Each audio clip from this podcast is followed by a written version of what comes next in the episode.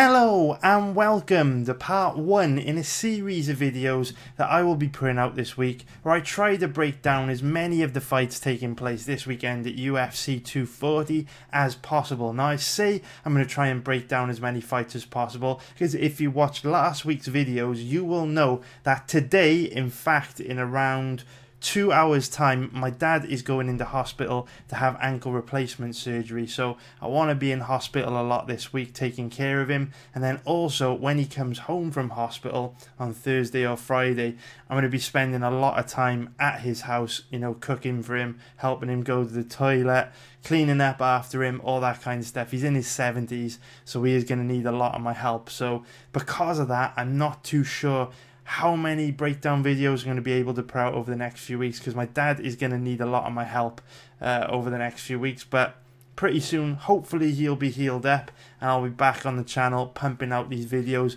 as regularly as possible. But there is a small piece of good news. So I was planning on basically going into hospital with my dad and basically spending all day and all night there until the hospital kicked me out and he was he's probably going to be in hospital for about two or three days which would have obviously had a big impact on my ability to produce these breakdown videos but I actually found out today when I spoke to him that I'm not actually allowed to do that. So apparently, I can only go in for like two or three hours a day for visiting hours, which I didn't realize, which means I'm going to be able to spend a lot more time at home this week doing research than I thought I would. So I'll probably be able to bring a lot more breakdown videos to you this week than I thought I would. So actually, the impact of my dad's surgery probably isn't going to affect the channel until next week when he's home and I'm spending a lot of time over his house cooking, cleaning for him, that kind of thing. So it's all good this week. False alarm. Uh, he's going into surgery in a few hours' time. Fingers crossed he pulls through. He's quite a physically fit guy for 70. I hope I'm. Uh, I hope I'm as looking as good as him when I'm that age anyway. So yeah, fingers crossed he pulls through.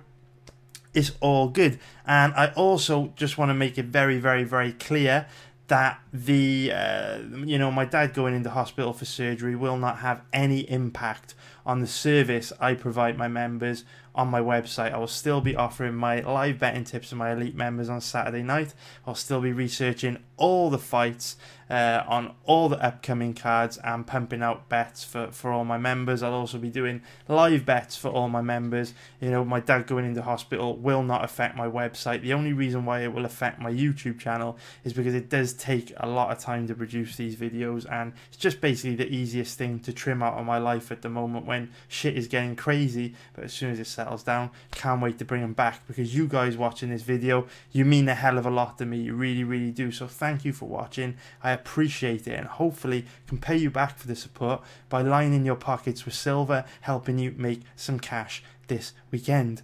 So, what else do I have to talk about? So, I don't want this video to end up being super long, uh, but we do have to go back over the results from the month. So, we'll skim through them quickly. Won't go into too much details. We don't want the video to be crazy long. But obviously, July is going pretty well for us so far. Kicked the month off with a very nice big winner on Bellator 224, first major event in July, with the over 1.5 rounds bet on the fight between Chidi Njokuani and Rafael Carvalho. Very, very nice. Followed that up the night after on UFC on ESPN plus 13 with an even bigger winner, big two unit bet on Germaine de Randamie at underdog odds to put us in a very, very cheeky profit for the month, around about five units.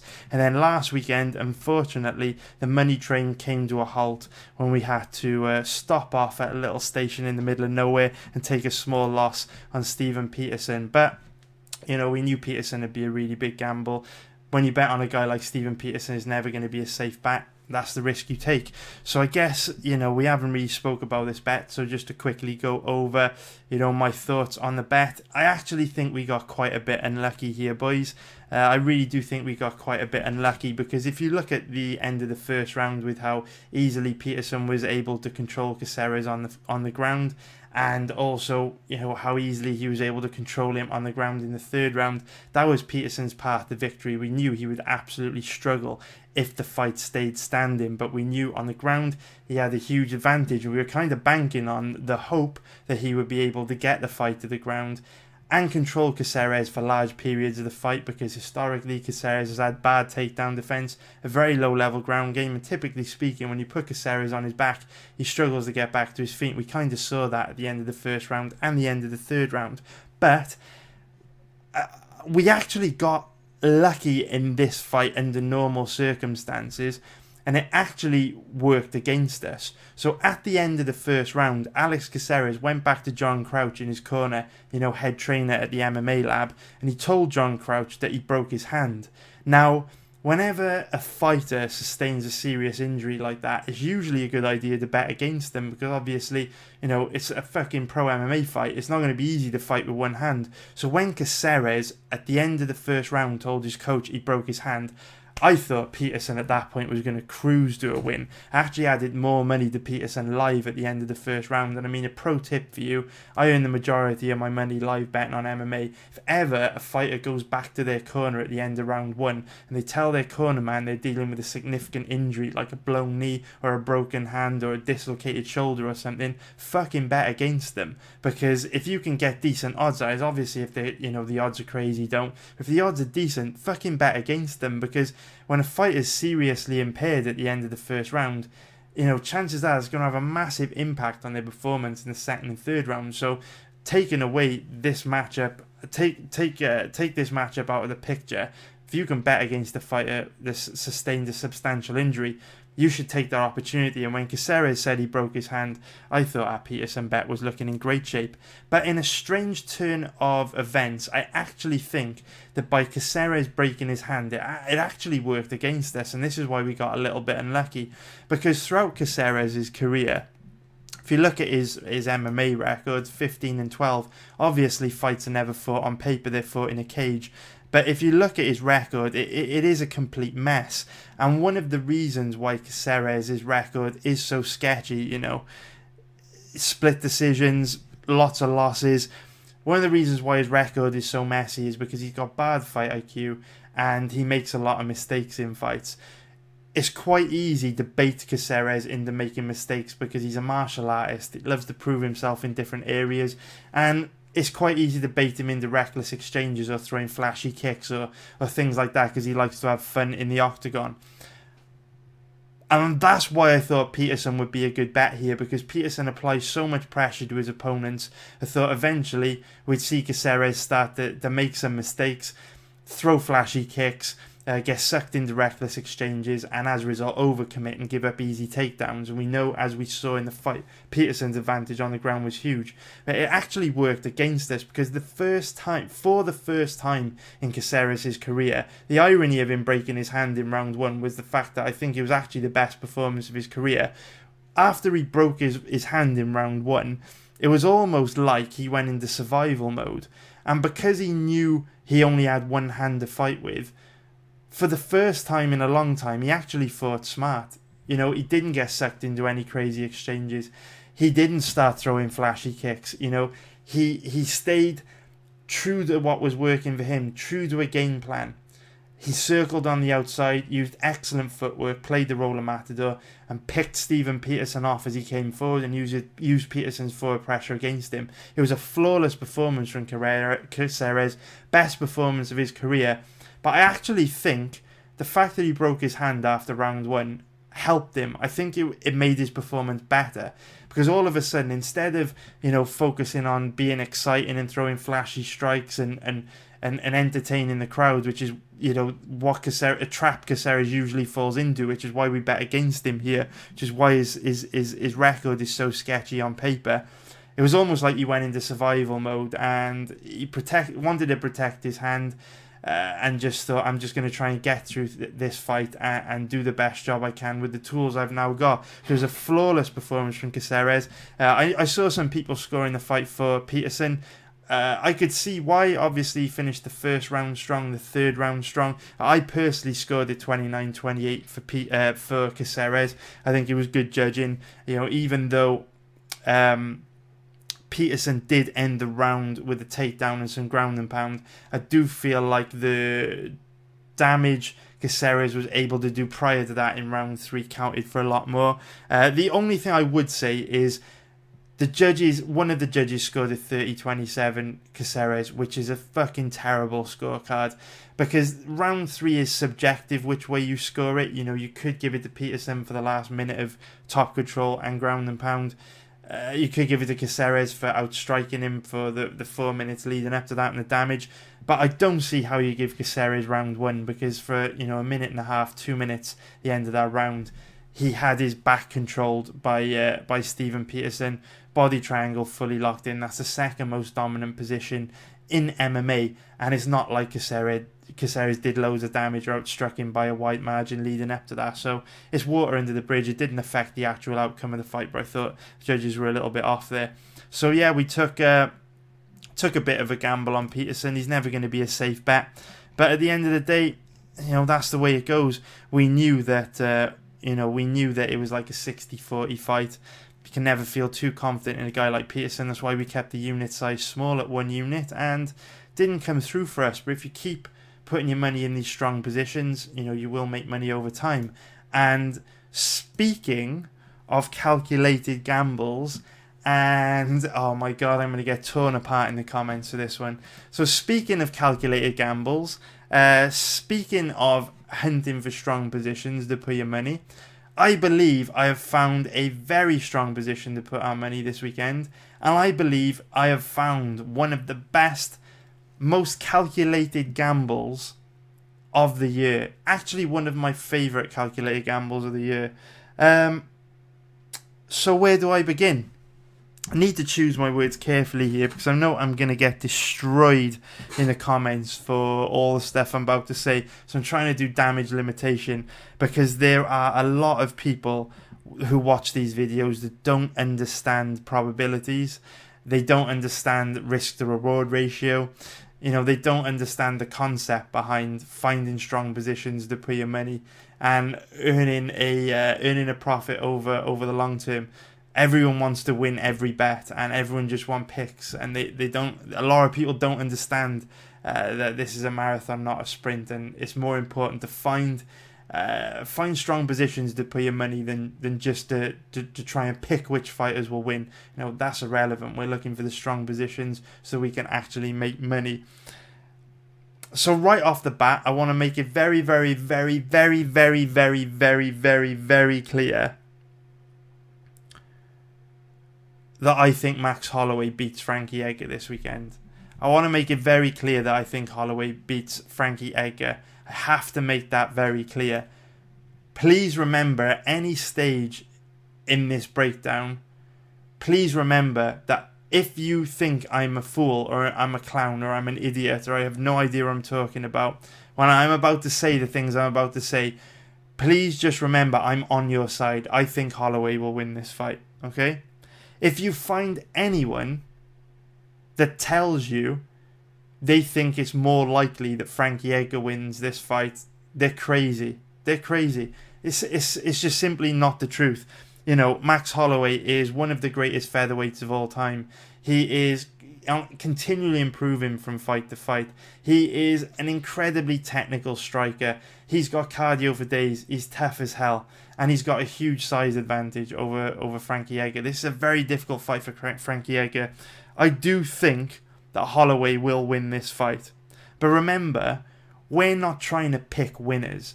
We're not trying to be the smartest guy at the bar. We're not trying to prove a point. And we know that one winning or losing bet does not define us. This is a marathon, and over the course of a year, I'll place between 400 and 600 bets. I don't give a fuck if Germaine de Randamie wins. I don't give a fuck if Steven Peterson loses. All I care about at the end of the year, when I look back on the year is that I made more money than I than, than I lost. That's all I care about. And one of the ways you can ensure you make more than you lose, one of the reasons you, one of the ways you can ensure you make a profit is by consistently putting your money in strong positions. And sometimes that means betting on fighters who you actually think will lose. And I know that concept will not make sense to a very very large percentage of people watching this video. And if you're one of them, and you think that's a stupid concept, just dislike the video, unsubscribe from me, and just go away and never watch me again. It's cool. We don't have to agree. This is free content. You don't have to watch me. You can chip off and watch someone else. On the other hand, if you're if you're just wondering what I've just said, you know, why would you bet on a fighter that you actually think is going to lose? If that intrigues you, if you if you don't want to just dismiss that straight away, if that intrigues you, you know, go away and learn about, you know, risk to reward ratios, probabilities.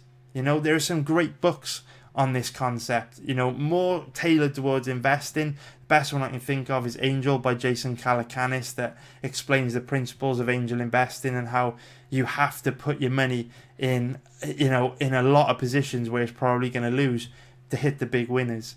And even though, you know, betting on MMA isn't the same context because when you hit big winners in angel investing, you're doing a 100x or a 1000x on your money, the same principles on a much more micro level uh, are relevant. So if you are interested in this concept and you don't want to dismiss what I'm telling you, please go look into that.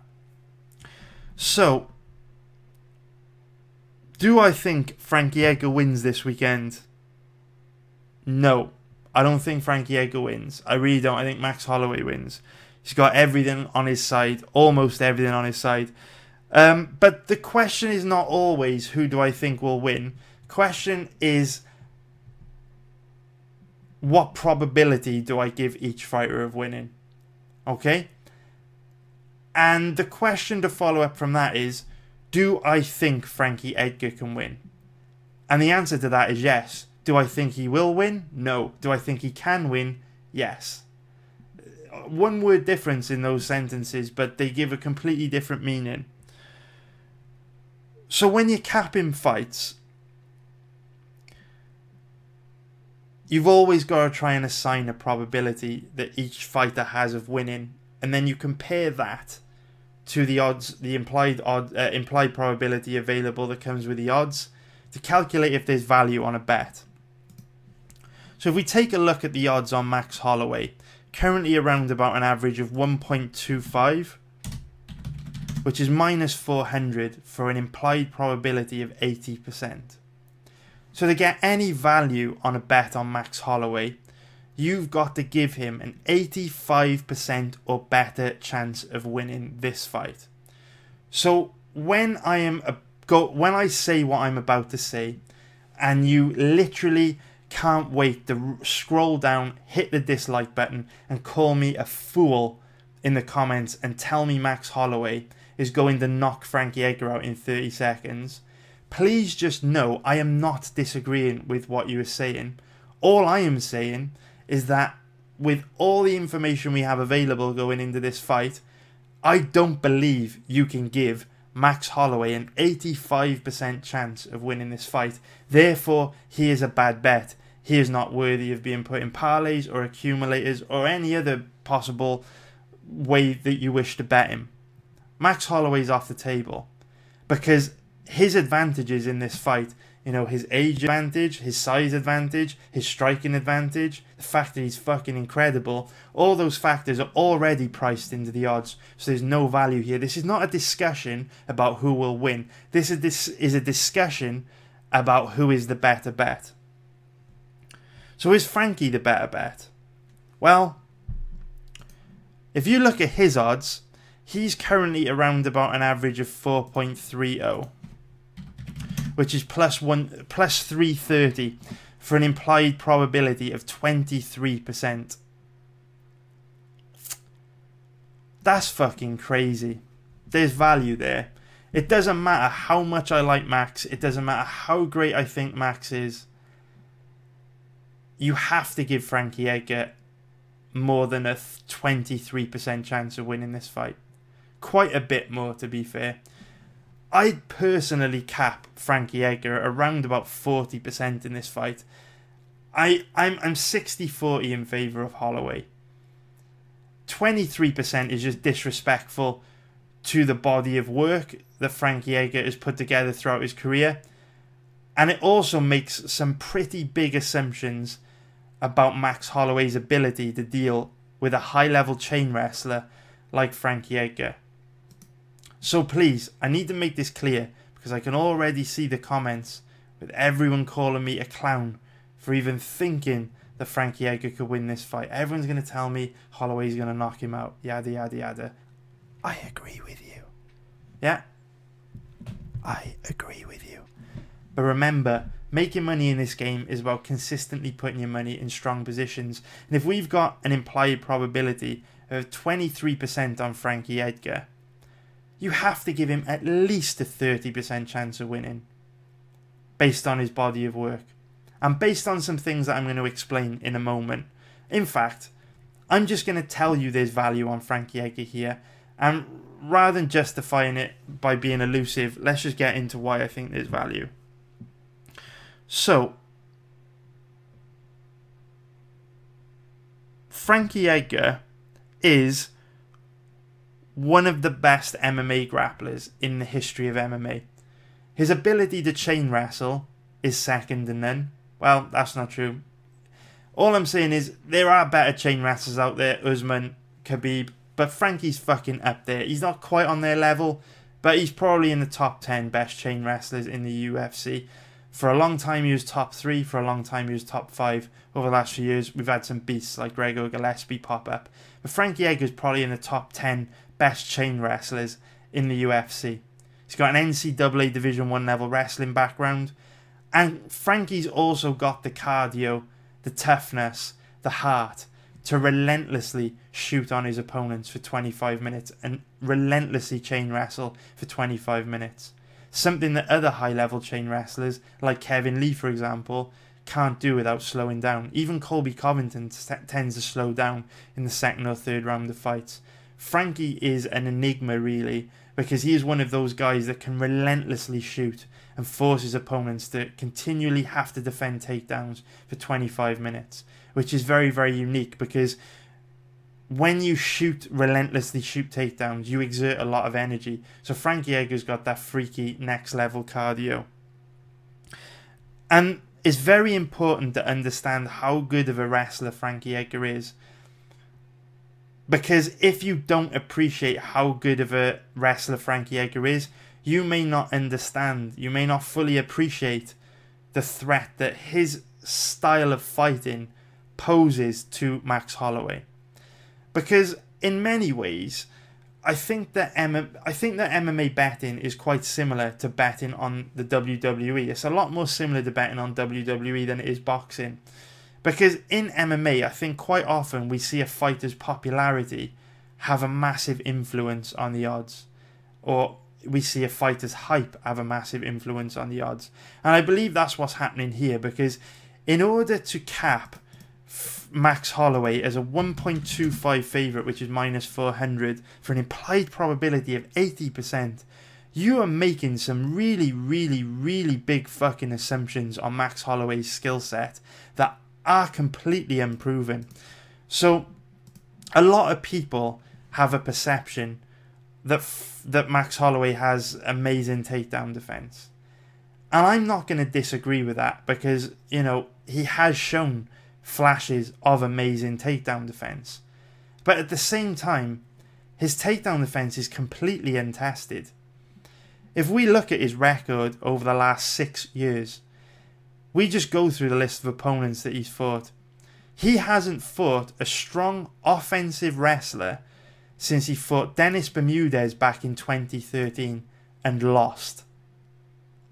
Now, again, before you go to scroll down and leave a nasty comment and tell me how you know, Ortega's fought all these amazing grapplers. Uh, sorry, Holloway's fought all these amazing grapplers and completely shut them down. His takedown defense looked amazing. Let's just go back through the fights where he's fought grapplers and examine what actually happened. So Dustin Poirier, probably the strongest offensive wrestler he's fought in the last six years since he lost to Dennis Bermudez. But this was a stand up fight because Dustin Poirier knows that when you shoot takedowns, you exert a lot of energy. So he didn't use his offensive wrestling in this fight, he chose to keep it standing. So cross Poirier off the list. Brian Ortega, yes, an elite grappler but a very, very poor offensive wrestler. Doesn't have the offensive wrestling shots to take Holloway down doesn't really have any wrestling at all. He's a BJJ guy. Ricardo Lamas is a wrestler, but he's NCAA Division 3 level. He's 35, 36 years old when Holloway fought him, and Lamas has never been a very strong offensive wrestler. If you go back and watch Lamas's fights, really, really struggles to take his opponents down with offensive wrestling shots, and his chain wrestling is very poor. It is nowhere near the level of Frankie Edgar.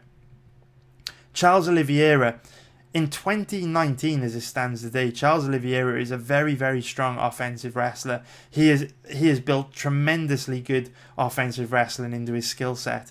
But back in 2015, didn't have any offensive wrestling at all. Charles Oliveira was a Muay Thai and Brazilian Jiu Jitsu practitioner, couldn't shoot in on his opponents, and the fight ended in a minute and 39 seconds anyway. Cole Miller, yes, he's a grappler, but again, no offensive wrestling primarily a Brazilian Jiu Jitsu practitioner. Clay Collard did have a wrestling background, but he's one of these wrestlers like Tony Ferguson that just chooses to keep fights standing instead, so didn't try and get Holloway to the ground here. Again, Andre Fili, similar to Charles Oliveira, in 2019 as it stands today, Andre Fili's a very strong offensive wrestler. Back in 2014, he wasn't, he was just a kickboxer. So the last time we saw Max Holloway fight a, a high level offensive wrestler. He struggled bad. It was in 2013, six years ago, against Dennis Bermudez. And if you go back and watch this fight, there are a lot of red flags here with Holloway. First red flag is that his takedown defense isn't great. It's not terrible, but it's not great either. And the more alarming thing is when Bermudez actually did manage to take Holloway down. Holloway was a little bit like Curtis Millender in that as soon as you flattened his shoulders out on the canvas, he just went to full guard and had absolutely no idea how to work his way back to his feet. You know, there's there's two ways to approach being taken down. There's the team alpha male, where as soon as your bet hits the ground, you treat the ground like lava. You immediately pop back to your feet before your opponent can flatten your shoulders out on the canvas and establish a dominant position you want to be like a Team Alpha Male fighter, a Chad Mendes, a Josh Emmett, a Uriah Faber, a Cody Garbrandt, where your uh, your back, your shoulders do not touch the canvas, you immediately explode back to your feet. And then you've got the other kind of reaction to being taken down, like what a Curtis Millender does, where he might be difficult to take down, but as soon as you do take him down, he rolls to his back, his shoulders go flat on the canvas, and he goes to full guard. That is what Holloway did in the Bermudez fight. Looked very weak off his back. No idea how to work his way back to his feet. No idea how to defend himself. Very, very, very, very weak off his back. Now, six years was a hell of a long time ago. Hell of a long time ago. And within this time, Holloway has shown flashes of very good takedown defense against lower level offensive wrestlers than Bermudez and Edgar. And I'm sure in the last six years, Holloway's takedown defense and ground game have improved immeasurably. I'm sure they have. But we also have to remember that Max Holloway trains at a small MMA gym in Hawaii, surrounded by guys that aren't particularly strong offensive wrestlers, surrounded by guys that aren't particularly great on the ground, and surrounded by guys that don't have particularly great takedown defense. So even though I'm sure Holloway has improved tremendously since 2013 when he struggled against Bermudez. He's not exactly been training at the best gym to develop bulletproof takedown defense that you will need to keep a fight standing against one of the best offensive wrestlers, best MMA grapplers, and best MMA chain wrestlers of all time in Frankie Edgar. So the point that I'm trying to make is everyone's assuming Max Holloway has amazing takedown defense, but there is no evidence of this. You know, there are plenty of fighters out there. Curtis Millender is probably the best example that shows good initial takedown defense. Ion Cutelaba is another one, shows great initial takedown defense. But as soon as you start chaining into different takedown attempts, you know, if they sh- if they stuff your single or, or double leg takedown entry, start chaining the back control or a body lock, they tend to give up takedowns very easily. And what we've seen from Max Holloway over the last six years is that he does a great job stuffing that initial takedown entry. But as soon as, well, I can't say it's going to happen, but what I'm saying is he's only fought guys that can shoot in on that initial shot. He hasn't fought any chain wrestlers. And the best example that I can think of to illustrate how the walls can come crashing down on a fighter with amazing, seemingly amazing takedown defense when they fight a high level chain wrestler. The best example I can think of is Edson Barboza. If you go back and watch Edson Barboza's career, he was basically impossible to take down. His takedown defense was impenetrable. It's amazing. Now, if you've just started watching MMA over the last couple of years, you might be saying, "What the fuck are you talking about, Allsopp?" Like I just watched Khabib ragdoll Edson. His takedown defense is terrible. And yes, my friend, you would be right because the devil is in the detail. Edson Barboza excellent at stuffing that initial takedown entry, just like we've seen from Holloway over the last six years. But as soon as you start chaining into different takedown attempts, like Khabib did against Edson, he was able to wet blanket and ragdoll Edson Barboza. And there's a very, very, very good chance we will see Frankie Edgar do the same thing to Max Holloway. Because Frankie Edgar is not going to be like Ricardo Lamas. He is not going to be like Brian Ortega. If he shoots a takedown and Holloway stuffs the first takedown entry, stuffs the single leg, the double leg, and he has to back up and go back into kickboxing range, that's fine because he's going to try again. If he can drive Holloway into the cage, he's going to go from single leg. Okay, you stuffed that. I'm going to go to double leg. Okay, you stuffed that. I'm going to work for control of your body. Okay, you got underhooks in play and made that difficult for me. I'm going to back up. You know what? 30 seconds later, I'm going to try again.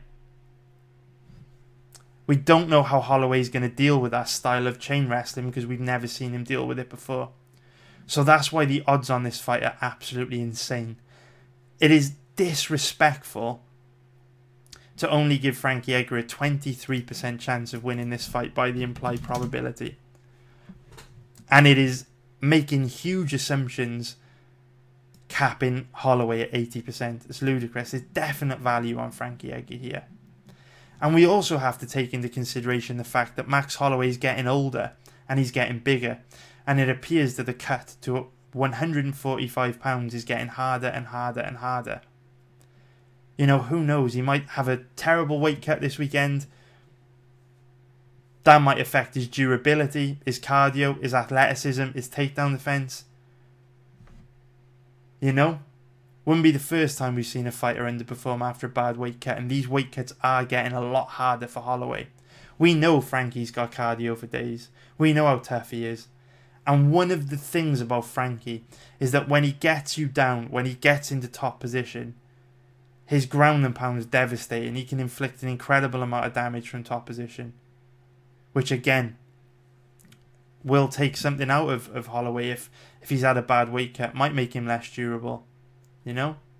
We've seen we've seen Edgar do terrible things the likes of Cub Swanson and Yair Rodriguez on the ground. And I know I know that as a total package, those two guys are not on Holloway's level. But it's possible they're higher level grapplers. Cub Swanson's almost certainly a higher level grappler than Holloway. And he was completely helpless on the ground. In fact, Cub Swanson's compact body type makes it more difficult to hold him down than, than, than Holloway's you know long lean frame with long legs that you can control by stepping over into half guard. It makes it difficult for Holloway to get back up.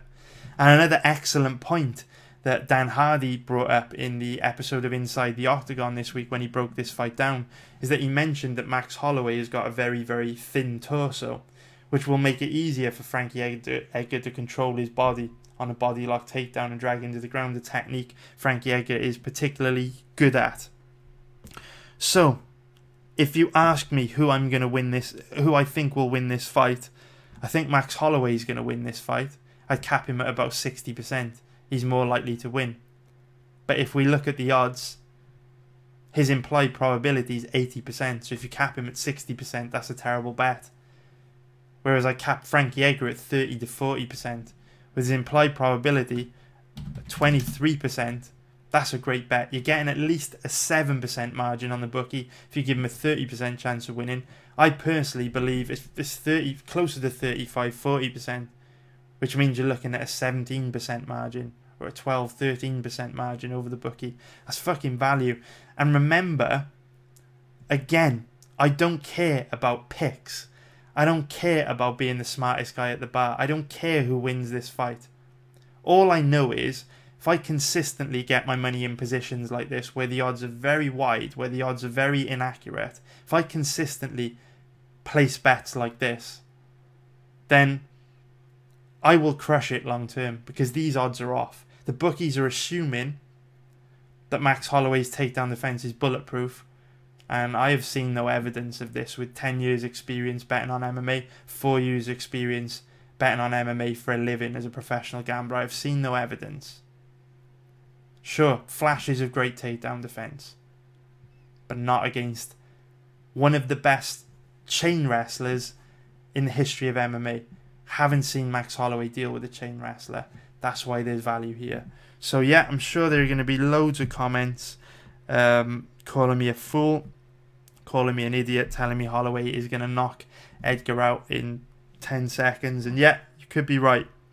Uh, if the fight stays standing for what it's worth, I think Holloway will dominate. I think Frankie is screwed. Don't give Frankie any chance if the fight stays standing. But his path to victory is on the ground. And I believe he's got a decent chance of getting it there. Unfortunately, this is going to be one of those bets where I look like a genius or an idiot because there's not going to be much middle ground. Either Max Holloway keeps the fight standing, stuffs all of Frankie's takedowns, turns him into a panic wrestler, and dominates the fight standing. That's scenario one. Or Frankie Edgar uses his chain wrestling to drag Holloway to the ground and beat him up with his wrestling. That's scenario two. There's only two ways this fight's going to go. There's not much middle ground. So I'm either going to look like a genius or an idiot. But remember, betting on MMA is all about identifying all possible outcomes, all possible scenarios, all possible ways a fight can play out, assigning a probability to each way a fight could play out, and then referencing those scenarios, those outcomes with the odds to see if there is a value on a fighter. And I believe there's value on Edgar, even though I think he'll lose. But remember, you only have to win one in three of these bets to make a profit. So you can afford to be wrong 67% of the time and still make money. Just bear that in mind. So before Captain Hindsight comes to visit me in the comments next week, tells me I'm a fool for thinking Frankie Edgar had any chance, just remember, you're probably working a job you hate. And I sit in my pants all day, watching fights and betting on MMA for a living. I know what the fuck I'm talking about. And if you want to make money, you should value my opinion and listen to what I tell you. So with that being said, with that being said, we've just spoken about how risk the reward how how bets with a good risk to reward ratio can help you make a lot of money long term. We've just spoken about how putting your money in strong positions will help you make money long term. Speaking of risky bets, Vivian Araujo was one of our biggest winners of the year one of our biggest underdog bets of the year, one of our biggest winners. She's fighting again this weekend. You know, we bet Vivian Araujo earlier this year when she was at, you know, 3.70 plus 270 underdog against Talita Bernardo. She's one of our biggest underdog bets of the year. Very risky bet. But again, we've only got to win one in three of these bets to make a profit. We're already free rolling on Frankie Edgar with the money we've made on other huge underdogs this year, like Cheick Kongo to beat Vitaly Minakov, like Vivian Araujo to beat Talita Bernardo. So I don't care about individual bets, don't care about picks, don't care about being the smartest guy in the bar. All I care about is traveling the world, taking care of my family, driving nice cars, living a happy life, and not having a fucking boss. The best way you can do that by putting your money in strong positions consistently. If you do that, you will make money. You will make money. And the bet on Vivian Araujo at big underdog odds was a good example of that. When she beat Talita Bernardo earlier this year, Frankie Edgar is another good example of that. But it's very, very, very important for me to point out that Frankie Edgar is obviously a very high risk bet. It's obvious. The fight stays standing. Holloway's going to dominate. He's going to kill Frankie. Frankie has no chance if the fight stays standing. So don't go too big on Frankie. It, it, it really amuses me. Guy left a comment on last week's video, uh, literally like 10 minutes after Steven Peterson lost to Alex Caceres. It was something like, ha ha ha ha ha, you lost your shirt on Steven Peterson. And when I read comments like that, I'm like, I need to build a casino. Because people are so fucking stupid. Like, if you think that I would bet any significant or meaningful amount of money on one individual bet, then you're crazy. Especially a high risk bet like Steven Peterson. Like, you ever seen this dude fight? He fucking blocks punches with his face. Why would I bet any significant amount of money on a guy like that? You know, Vivian Araujo took this fight on three days' notice. You'd be a fool to bet a lot of money. You'd be a fool to c- commit a significant amount of your bankroll to a bet like Vivian Araujo. But it doesn't matter because the risk to reward ratio is good enough to take a gamble. Do you see what I'm saying? Don't go big on Frankie Edgar this weekend. Use bankroll management. Be intelligent with your money. Yeah? Frankie Edgar's a strong position. Steven Peterson was a strong position. Vivian Araujo was a strong position. Jermaine de Randamie was a strong position. But not all the bets are going to win. Because on bets like this, you have to take on some risk, a decent amount of risk. So a lot of these bets are going to lose.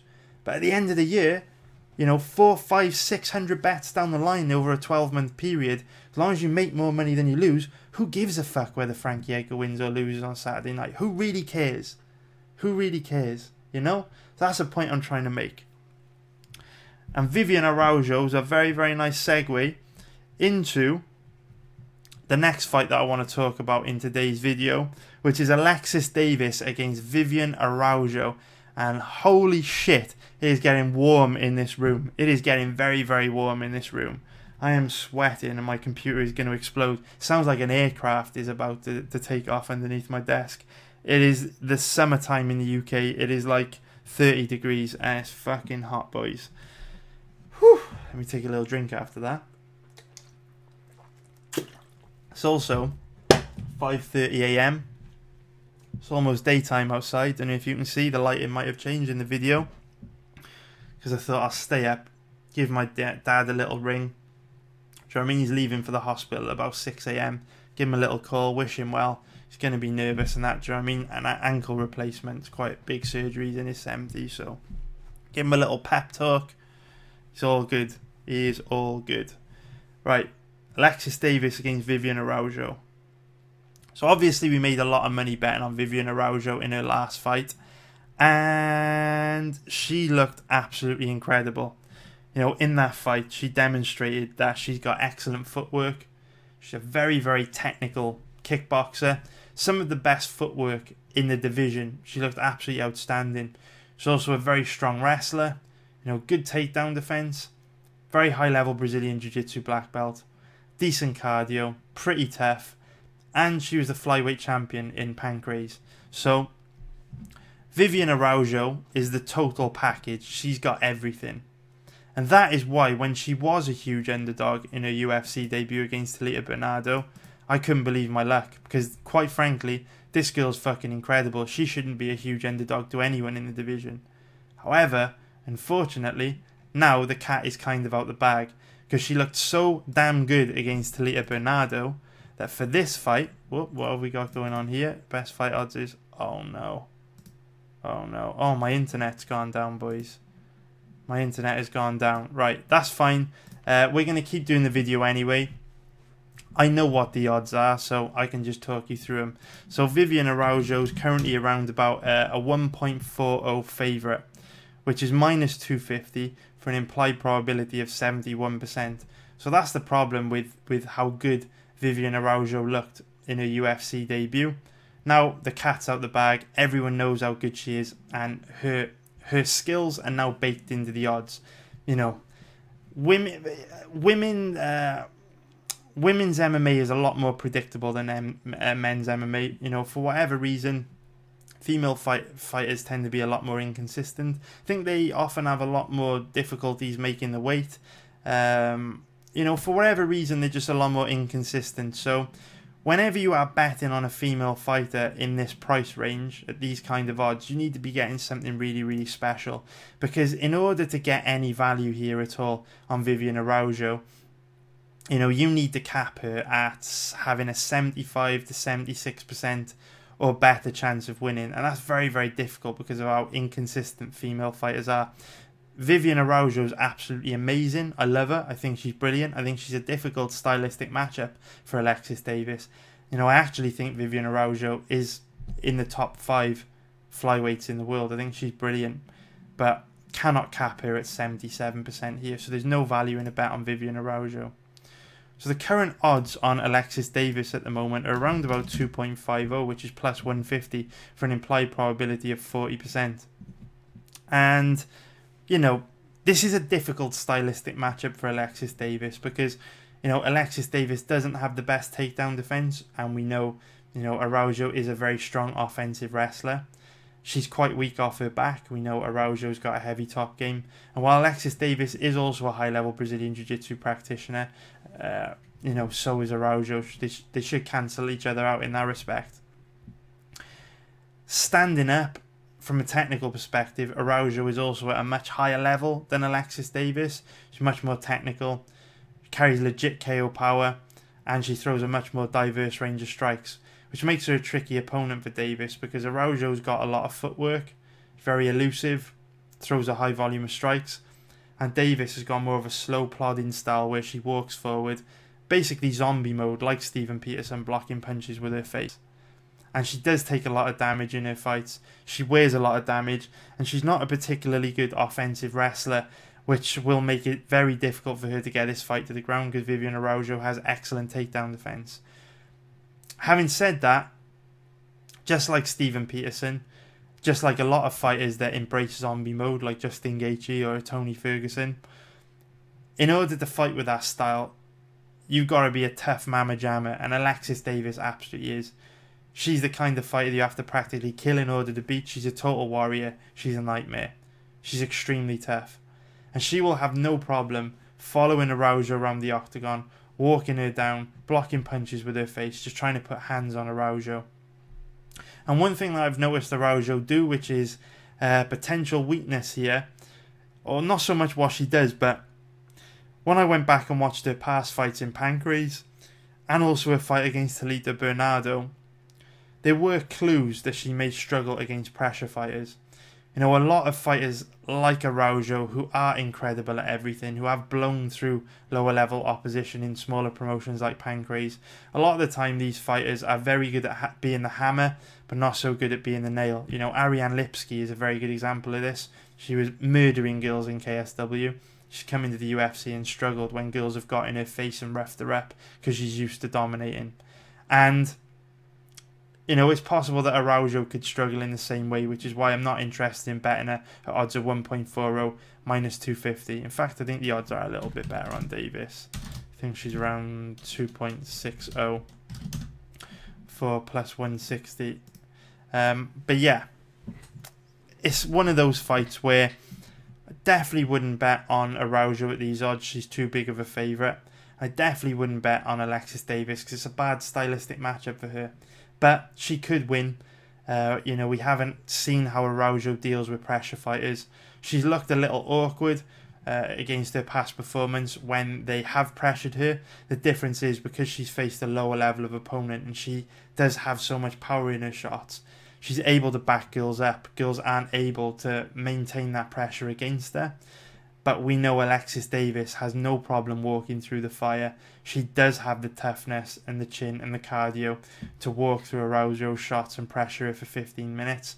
That could make life difficult for Araujo. So it's a pass from me.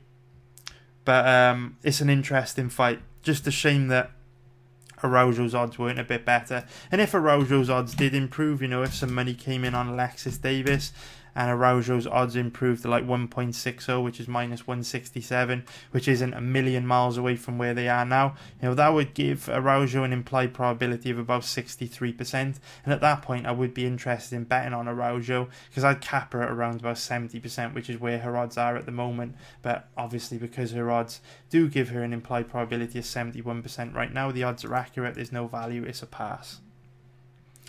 And I was planning on showing you uh, one of uh, Seung Woo Choi's past fights. But while since recording, it looks like the internet's actually gone down in my house. So I can't show that to you now, unfortunately. But it's available on YouTube. Uh, you know, if you go to Spot TV's channel and just search for TFC 16, you will find it. He's the guy in the black shorts, and I mean, not not anything uh, specifically that I wanted to show you about that fight anyway. So it's no big deal, um, and I don't want to uh, don't want to record the video again because then it'll just mean it'll be another six or seven hours later before you guys get to see the video. So Gavin Tucker against Seung Woo Choi. So, from memory, I thought that Gavin Tucker was very, very good. But after researching him this week, I'm definitely not as high as him. And this is why, you know, doing fight research is so important because a lot of people, you know, when they bet on fights or they break down fights, they just work off win loss records and they wiki cap fights or they just work from hazy memories. And I promise you, your mind will play tricks on you because I had some vision of Gavin Tucker as being like some incredible, you know, Dominick Cruz, TJ Dillashaw type fighter. And to be honest with you, he's more of a hyper value version of those guys. You know, more of a bargain basement version of Dominick Cruz or TJ Dillashaw. Certainly utilizes a lot of footwork, a lot of unorthodox movement and patterns, but nowhere near as effective as, as either of those guys obviously because otherwise he wouldn't uh, he wouldn't be uh, 10 and 1 and, and, lost his last fight against Rick Glenn but he's not as uh, doesn't set things up as well and he's quite reckless and sloppy on his entries into striking range tends to get caught with a lot of big counters so there are a few things, a few X factors, first of all, to unpack about Gavin Tucker before we talk about this fight stylistically. The first thing is that he's 33 years old, uh, which is getting up there. You know, when fighters reach the age of 33, their body starts to naturally you know produce less uh, lower levels of testosterone which means their athletic performance tends to decline significantly every year after the age of 33 of course there'll be outliers that develop and mature and and and, and peak later on in their career, but as a general rule, past the age of 33, fighters tend to decline. Uh, it's also not good that you know someone this age is is quite inexperienced with only 11 pro fights, uh, and also another thing to take into consideration is he's quite undersized for the division. So at five foot seven with a 66 inch reach, he'll be giving up a huge size and reach to uh, to to Choi, who is five foot 11 with a 74 and a half inch reach. Here we can see uh, Choi will actually have an eight inch reach advantage over Tucker which will make it de- difficult for Tucker to get inside and land anything, especially because his, his, his entries into striking range aren't particularly good. Uh, also, have to take into account the fact that he hasn't fought in almost two years. Uh, you know, so not good being being being this inactive and this inexperienced. But he took the last two years off uh, to move the TriStar to train under Firas Zahabi, which sometimes is a good thing, sometimes is a bad thing. You know, Firas Zahabi is one of the best uh, MMA coaches in the world. TriStar is one of the best MMA gyms at the world, but I feel like sometimes fighters go there and they actually regress and decline just because it's almost like they get overwhelmed with so many new techniques. Uh, they actually end up tying themselves up in knots and their output uh, reduces and they end up being more passive than they were before. It's kind of like when Mike Perry moved to Jackson's MMA. It's the best example I can think of where, uh, you know, when he trained at his own gym back in Miami, he was this ruthless killer, and that's what made him great. And then as soon as he started to, to fight at Jackson's and tried to perform more tactically, uh, it actually changed everything about him that was good and he, he, he didn't have as much success. And you see that about a lot of guys that move to TriStar. Either they go there and they excel or they go there and regress. So the jury's out on Tucker makes it difficult to cap this fight because you know two years training under Firas Zahabi means that he could have improved a hell of a lot and he could come into the fight on Saturday night looking absolutely outstanding or he might have declined or he might be suffering from bad ring rust and look absolutely terrible. There's just no way to know. But one thing that we do have to take into consideration is the fact that this fight is taking place in Canada and obviously Gavin Tucker is Canadian, so he's going to have home advantage on his side. Just remember that Canadians win around 65% of the time when they fight non Canadians on UFC events in Canada. So home advantage is a big deal in Canada, and uh, and if it ends up being a relatively close fight, you know, chances are the judges will give Tucker the nod. You know, we saw a very, very bad hometown decision last weekend where Francisco Trinaldo clearly beat Alexander Hernandez, but they gave Hernandez the hometown Texas decision. So, from a stylistic point of view, you know, we know it's difficult to kind of predict what version of Tucker we're going to get on Saturday night. He hasn't fought in so long. Ring rust might affect him. Don't know how he's going to look after being out for two years. He's also two years older now. And, uh, who knows what kind of impact TriStar is going to have. But it's this is actually a tough fight because Seung Woo Choi is not bad, very technical kickboxer, also hits very hard. Obviously, he's got a massive size advantage, uh, and if the fight stays standing, I do actually give Choi quite a decent chance of winning this fight. Um, he's he's very good actually, very very good. Uh, one of the things that I like about Choi is that he's got very very heavy counters. So in a, in a few of his past fights, I've actually seen him drop opponents when they recklessly come into his boxing range with counters. That's quite significant in this fight because Tucker's kind of got goofy, goofy, sloppy entries in the boxing range, uh, and I do believe Choi's reach advantage and ability to counter will help him land some really big shots on Tucker. We actually seen him get dropped uh, by Rick Glenn in his last fight when he recklessly entered boxing range and Glenn caught him with a counter. So something Choi is particularly good at, uh, which is definitely a part of victory for him. The one issue I've got with Choi is that even though his takedown defense isn't terrible, like his takedown defense is very average. You can put him on the ground, but it's not terrible. When you actually do put him on the ground, he's very, very weak off his back. Just tends to go to full guard, like we were talking about in the Holloway fight earlier on, and you can you can rack up a good few minutes of top control. And even though Gavin Tucker is primarily a striker, you know, he does have a small, compact body type, which will make it easier for him to, you know, shoot deep takedown entries on on Seung Woo Choi, and uh, and he has shown flashes of being a pretty strong grappler in his past fights, uh, and also with him training at TriStar, you know, Zahabi, he's not stupid. He's one of the best MMA coaches in the world. He always goes into fights giving his fighter a solid game plan. They're going to have watched footage on Seung Woo Choi, they're gonna know that this guy's got questionable takedown defense and a low level ground game. So they might have done a grappling heavy uh, camp, come into the fight with a grappling heavy game plan, and look to just take Choi down and control him on the ground. So at the moment, the odds on this fight. Uh, Gavin Tucker is currently around about a 1.80 favourite, which is minus 125 for an implied probability of 56%. There's no way I can bet Tucker here. You know, he's getting older, hasn't fought in two years. Ring rust is a real issue. Who knows how he's going to look training at TriStar? Uh, he's also not really got a significant advantage anywhere uh, and he's undersized for the division, even though that might help him get takedowns. And uh, Seung Woo Choi, the odds on him are 2.0 at the moment, which is plus 100 uh, for an implied probability of 50%. So the bookies are really seeing this as roughly a 50 50 fight. Uh, you know,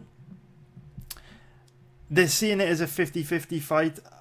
I do lean slightly towards Choi but it is a very high risk bet, and I would want much better than odds of 2.0. I'm actually pretty jealous. His odds last week were 2.8, uh, which is plus 180, and his odds got absolutely steamed. So shout out to you, congratulations if you put bet Choi at odds of 2.80 plus 180. I think he was a great bet at these odds. But at odds of 2.0 plus 100, it's a pass for me. But this is going to be one of those uh, riskier bets that I do like. It is a Steven Peterson type bet where if the odds move to the point where I can get a decent amount of value, a decent margin in the odds, I will take a gamble on Choi. Uh, you know, Gavin Tucker's a popular fighter. He's Canadian. You know, we're still four days before UFC 240 takes place. We might see some line movement. We may see Tucker's odds improve. So I will keep an eye on Choi's odds, and if his odds were to improve to 2.30, 2.40, I'd probably take a, a, a, gamble on Choi, probably take a small bet on him. But just like Peterson, it is a risky bet, so I need good value in the odds to, to take that gamble, and there's not that much value at odds of 2.0. So yeah, it's a pass for now, but I am interested in betting Choi. So that is pretty much it for today's video, guys. I really hope you enjoyed it. I'll be back tomorrow breaking down another three fights. Please like the video if you appreciated this content. It would mean a lot. And subscribe also if you haven't already. And also, you know, let me know in the comments below, you know, what you think of the stuff I've said in today's video. I read all your comments, even the nasty ones. I love you all. And uh, and let me also know what fights you'd like me to break down in, in part two. So take care, guys. Uh, I am going to give my dad a call now before he hits the hospital. Wish him luck. Uh, love you guys. Uh, take care, and I will see you all soon. Too many thoughts on my mind, I can't sleep at night, so I just keep writing. I don't need no help, I don't need opinions, so don't waste my time then. I just been living online, my city don't show me no love, and that's fine. Fuck local radio stations, I got more plays than all of these rappers combined. I'm going, I'm going again, I've been going in, I'm fed up with so many things. I gotta just let it all out. I'm talking about the shit they've been talking about.